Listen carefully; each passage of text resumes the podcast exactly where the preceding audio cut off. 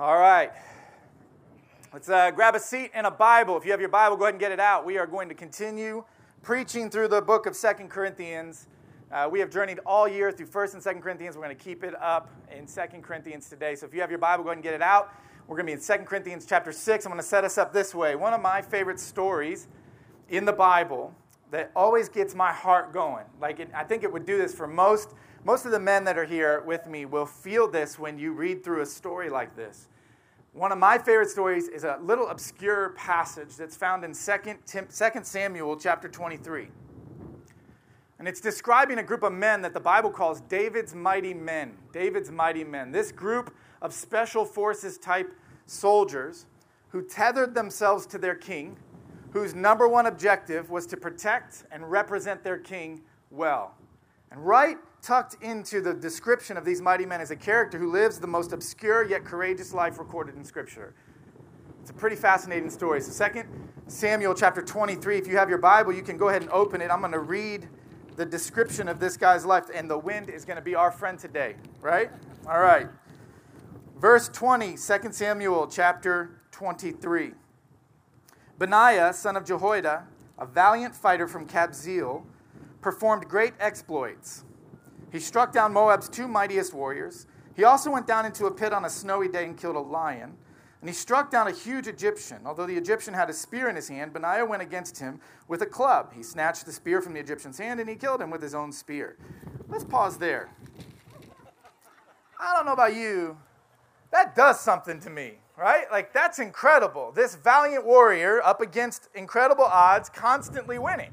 Like, that's the kind of story that you want to see in a movie. Like, that does something. Now, ladies, I, I don't. It might do this for you too, but for the guys, it just does something to our heart to, to read a story of a warrior like that. Now, I don't know if you caught this, but it said that he went down into a pit on a snowy day, and he killed a lion. I don't want that to be lost on us, okay? I want you to picture this with me just for a minute. Scripture doesn't tell us what he was doing that day. Scripture doesn't tell us what was going on in his life to make you crazy enough to do what he did that day. All it describes for us is his reaction. His reaction is to give chase to a lion. Now, I want you to picture this. It's pretty cool to picture it in your mind, right? Because when a beast like a lion goes, it meets your eyesight, turns and looks at you, when that hits the optical nerve and makes its way to the brain, there's usually only one reaction. One reaction. Is run, like get out of here. But that's not what he does. It's not what he does. Picture this for a minute, right? Out of the corner of his eye, Benaiah sees something moving, catches his attention. And he stops just long enough to see what it is. Now his vision and the vision of the lion were probably obscured by the falling snow and the cold breath. But all of a sudden, he makes eye contact with this beast. You got to picture what would happen. The adrenaline begins to pump. The muscles begin to tense. The eyes dilate. You're locked in. This is the most intense moment in your life until that time. You know what these lions are capable of. You come face to face with one. You're staring at it. And then after the ultimate staring contest, the most improbable result happens. The lion gives tail and takes off running.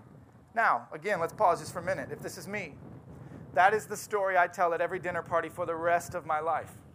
And that's all I need. I had a staring contest with a lion, and I won, and it was awesome, right? But that's not enough for him. And so he does what nobody in their right mind does. He gives chase, and he starts chasing after this lion, and he goes running after the lion, and he wants to catch this lion. And I don't know if you know this, but lions can run up to thirty-five miles per hour, and they can jump thirty feet in a single bound. That's not the thing that you chase after, okay?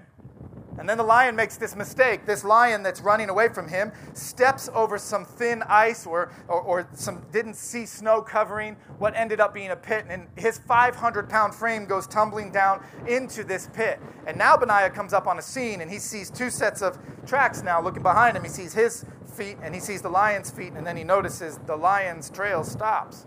So he makes his way over to the edge of the pit.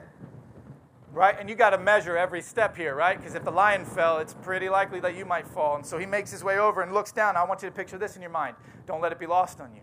You look down into a dark pit, but all you can see is these yellow, menacing eyes of an angry lion that just fell into a pit staring back at you. Now, if you're watching this, right? If you're seeing this play out, you take a sigh of relief as Benaiah turns around and he goes to walk away. But that's not what he's doing. He's not walking away. He's getting a running start because he's going to run and he's going to leap his way down into this pit, right? Into the, the, the shadows of this pit he goes, and all of a sudden you hear the cry of war. You hear this lion roaring angry. You hear Benaiah screaming a warrior's scream, David's mighty men type of scream, and you're expecting a lion to come out after having a manwich for lunch. Well, that's not what you see. Crawling out of this pit, you see Benaiah covered in his wounds and blood as it drips onto the white snow, having conquered this incredible beast. That does something to your heart when you th- sit and think about, like, the Bible has that story in it. That should do something to us to get us excited. But here's, here's the thing. As I read through Scripture this week of the life of Benaiah, that wasn't actually the most impressive thing that he had done, in my opinion. See, fast forward to First Kings chapter one, and we read about King David, this king that Benaiah had sworn his life to, this king that Benaiah had tethered his life to to protect. And King David's at the end of his life. And the Bible actually describes him as weak, fragile, unable to warm his own body, bedridden. So he's on bed rest. He's coming to the end of his life there in First Kings chapter one, and as you read through the story, you begin to see he's in a reflective mood, but something's gone wrong. You see, David had told everybody around him his plans were for Solomon, his son, to be anointed king of Israel and to lead God's people into the future. Given his fragile state and his weakening body, his other son, Adonijah, decided to stage a coup and take over as king, and that's exactly what he did. He declared himself king. And now we're in a conundrum. We've got this situation. The king is dying. The son has declared himself king.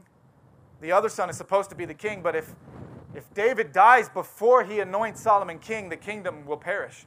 What do we do? We'll enter in a group of people who displayed an incredible amount of courage, a group of people led by David's wife, Bathsheba, the prophet who was used to speaking hard truth into David's life, Nathan, the priest, Zadok, and out of everybody else that was included in this group of people that went to speak a really difficult truth to a king on his deathbed, it's our man Benaiah, this mighty warrior who struck down a lion in a pit on a snowy day, now finds himself in a king's quarters saying goodbye to the king that he had tethered his life to, having to speak really hard, difficult truth into his life.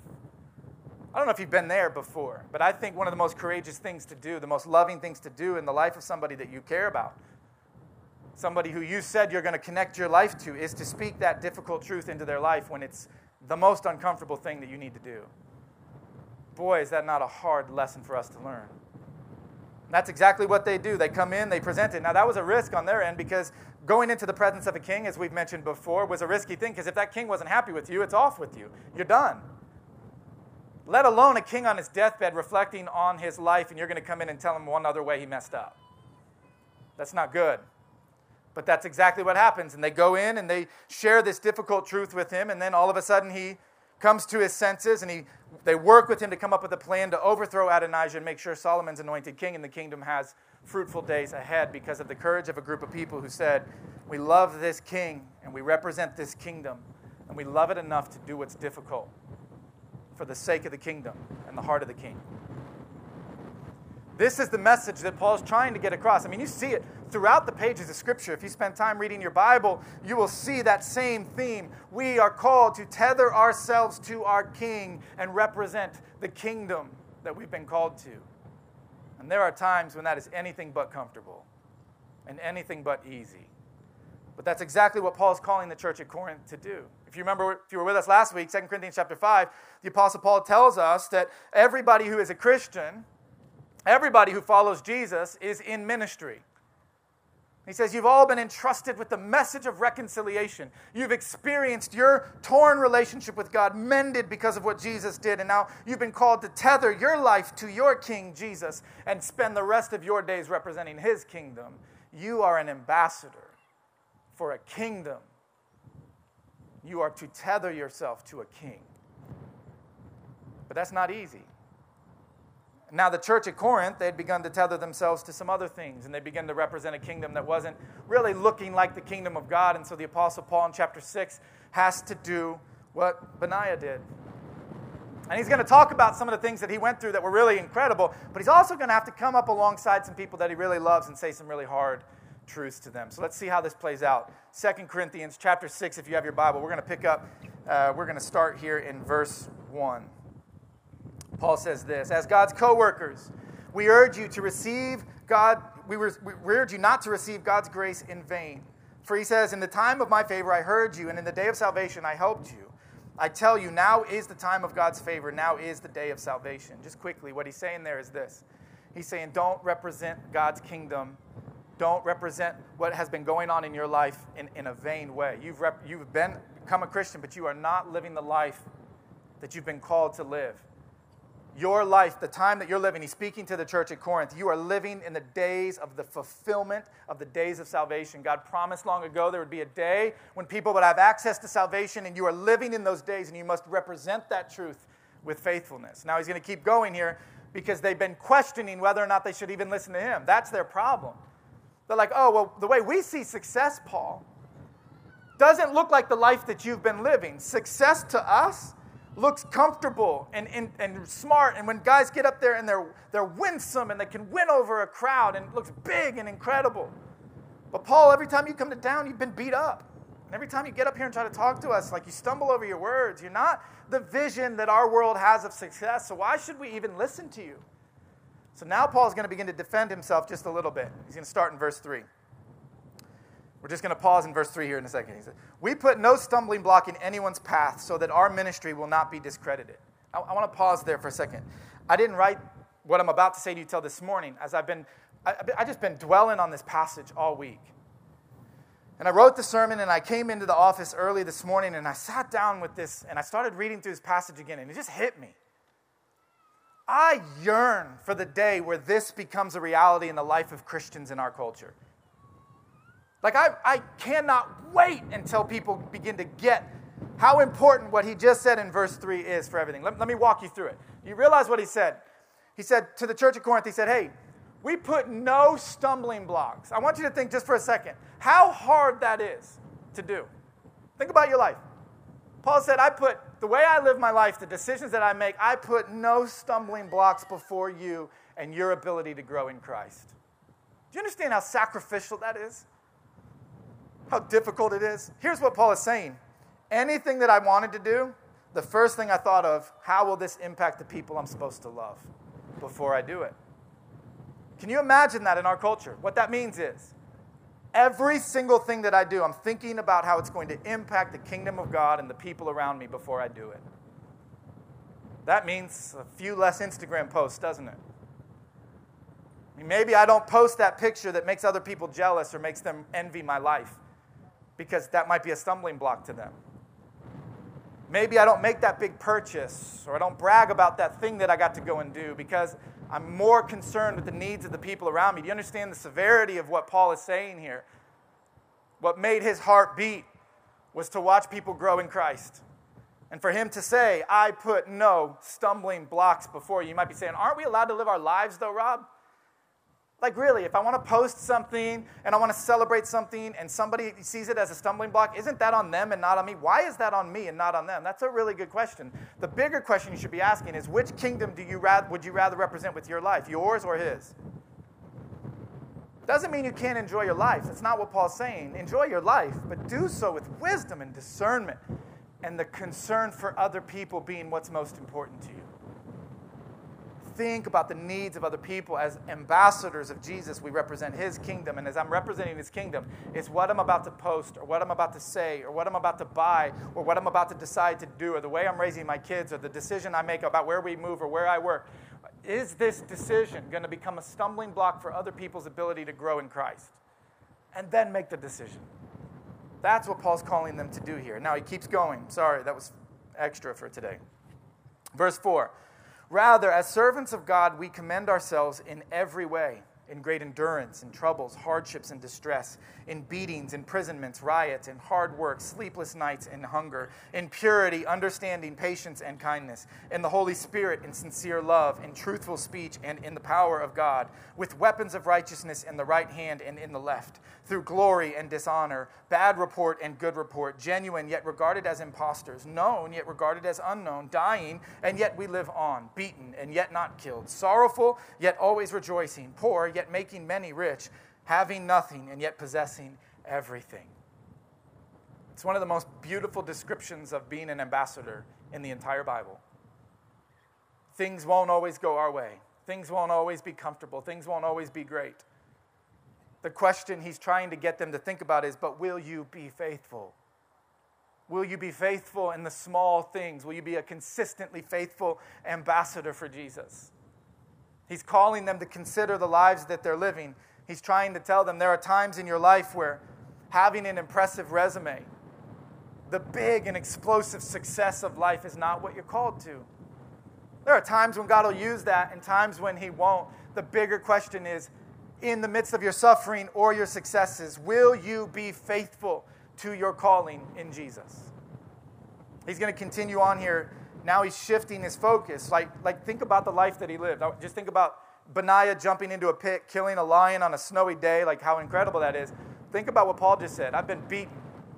I've had cities riot because of what I've taught. I've been left for dead. I've been hungry. I've been cold. I've slept alone. I've been re- rejected by people. I've been misunderstood, left and right. You think about living a life that is an incredible life. The Apostle Paul lived it. And if he would have stopped there, then I think that puts them in their place. But he's not done, because he does what Benaiah did too. He says, I can live this adventurous, incredible life for Jesus, but I can also come into the really uncomfortable moments and begin to call out the people that I love on the things in their life that just aren't looking right. And that's what he's about to do here in these next verses. Look at verse eleven. He says, Corinthians, we have spoken to you freely, opened wide our hearts to you. We are not withholding our affection from you, but you are withholding yours from us.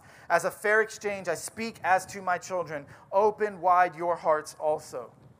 What Paul is saying is this: I didn't hold back with you. When it came to being in relationship with you, I loved you guys. I was open. I talked about my strengths and my weaknesses. I knew what I needed to get better at. I knew what I was able to do because of what God had gifted me to do. I didn't hold back. I showed you my heart. But there's something missing in you. You're holding back. You're not being vulnerable. You're not being honest.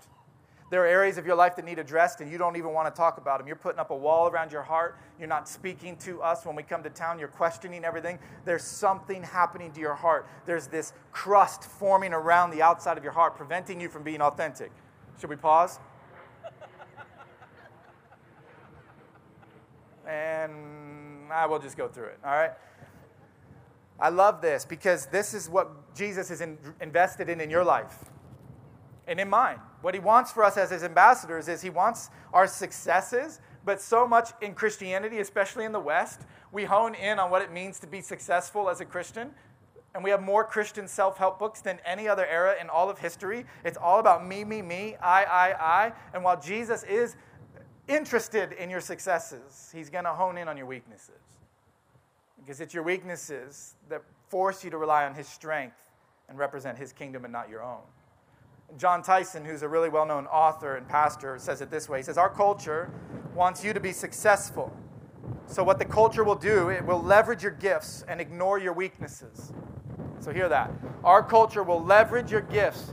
The drums are saying amen. Leverage your gifts, and it will ignore your weaknesses. But Jesus wants you to be whole and holy. So he will acknowledge your gifts, but he is going to focus on your brokenness, because it's your brokenness that's going to lead you back to him. Paul continues pointing out what had been broken in their hearts. Here's what he says. Do not be yoked together, verse fourteen, with unbelievers. For what do righteousness and wickedness have in common? Or what fellowship can light have with darkness? What harmony is there between Christ and Belial? Or what does a believer have in common with an unbeliever? What agreement is there between the temple of God and idols? For we are the temple of the living God. Here's what he says. He says, you... You have tethered yourself to the type of people who are distracting you from the kingdom you've been called to represent. The people you surround yourself with are feeding into the thinking that is leading you away from God and not closer to Him. And here's the summary of it. What Paul is telling the church at Corinth and what we read in, in Second Corinthians for our lives is this. God is absolutely, totally concerned with who you do life with. The people that you keep the closest to you and whether or not they are like-minded. Whether or not they were representing the kingdom. Why? Because the people that you keep closest to you will influence you toward God or away from Him. Every single time. There was a study done from Harvard that said that the personality traits of people are the sum total of the five people that they keep closest to them in their life. Think about that. What you do, the decisions you make, the life you're living is the sum total of the five people that you let into your heart. Like Paul is saying, you're letting the wrong people speak into your heart, Corinth. And it's leading you to not live the life He's called you to. Not only will you not jump in that pit on a snowy day, you definitely won't speak hard truth to anybody. You're just sitting there. And sure, you're going to go to heaven, but you haven't lived up to the potential that God had for your life. That's for sure. You're not living the life He's called you to. This is one of the things that fascinates me the most about Scripture and one of the chief concerns I have as a dad. I am so concerned with the friends that my kids surround themselves with. And my kids could tell you this. I say this to them all the time. Show me your friends, I'll show you your future. Every single time. Show me the people that are going to speak into your life and the intentionality that they will speak into your life, and I will show you what your future is going to look like every single time. But here's what hit me this week. More is caught than taught. So some of you parents that are like, yeah, listen to him. Show me your friends, I'll show you your future. Well, it starts with you. What have you modeled for them? Should I turn this way? Is that better? All right, what have you modeled for them? Everybody left. Open fields. I'll do this. All right. What have you modeled for them? What friends have you welcomed into your home? How have you shown them that the people that you're keeping closest to you are influencing your kingdom outpro- approach as well? See, for Paul, what he's telling them is this. You have to be absolutely intentional about every part of your life. And you're like, that seems like a lot of work. Well, it's a lot of work to be an ambassador. You know what else is a lot of work? To die on a cross for the sins of all of humanity. I think He's earned our allegiance. And He's called us to be intentional with that allegiance and the lives that we live and the decisions that we make. And so I want to leave you with two questions, just two things, and we'll finish up.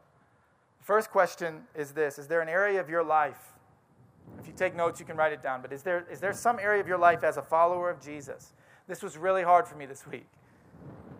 That no matter how much you enjoy it or can justify its presence in your life might actually be a stumbling block in the life of somebody else. Is there any area of your life that you really need to prayerfully consider saying, as much as I'm allowed to do that, as much as I'm entitled to do that, as much as I've earned the right to do that, I'm going to put that to death for the sake of other people.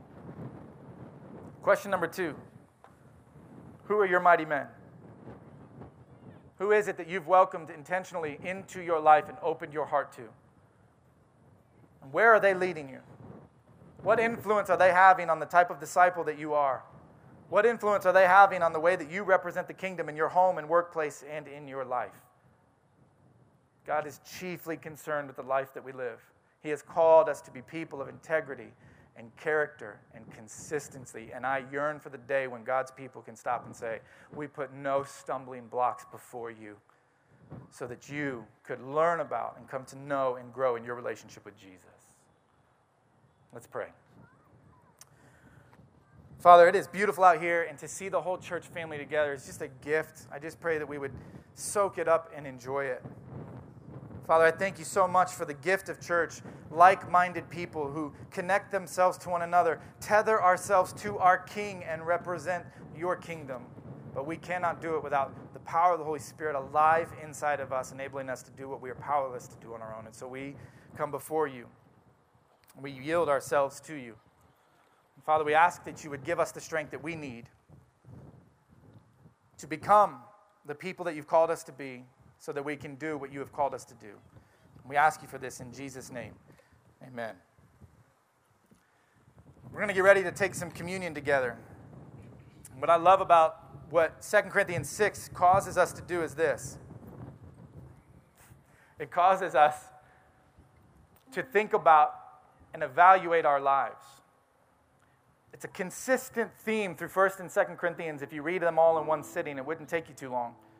Where Paul is consistently telling this church, examine yourself, watch out, It's all kinds of influences. There's all kinds of things to distract you and pull you away. Examine your life. Check your heart. Monitor the way that you're living. Think about what your motives are in everything that you do. So I think it's really important that consistently we have a time as a church family to do the same thing. And so we have communion every week, a time where we can listen to the Holy Spirit saying, examine yourself, check your heart. What were your motives like last week? What are they going to be like going into this week? Where are you at? Whose kingdom are you representing? So we're going to ask you to take just a little bit of time and examine yourself. I mean, ask some really hard questions. Evaluate where you're at in your walk with Jesus. Commit to Him to make the changes that He is calling you to make. And spend some time being grateful for the fact that that change is only possible because of what He did for you. Let's pray.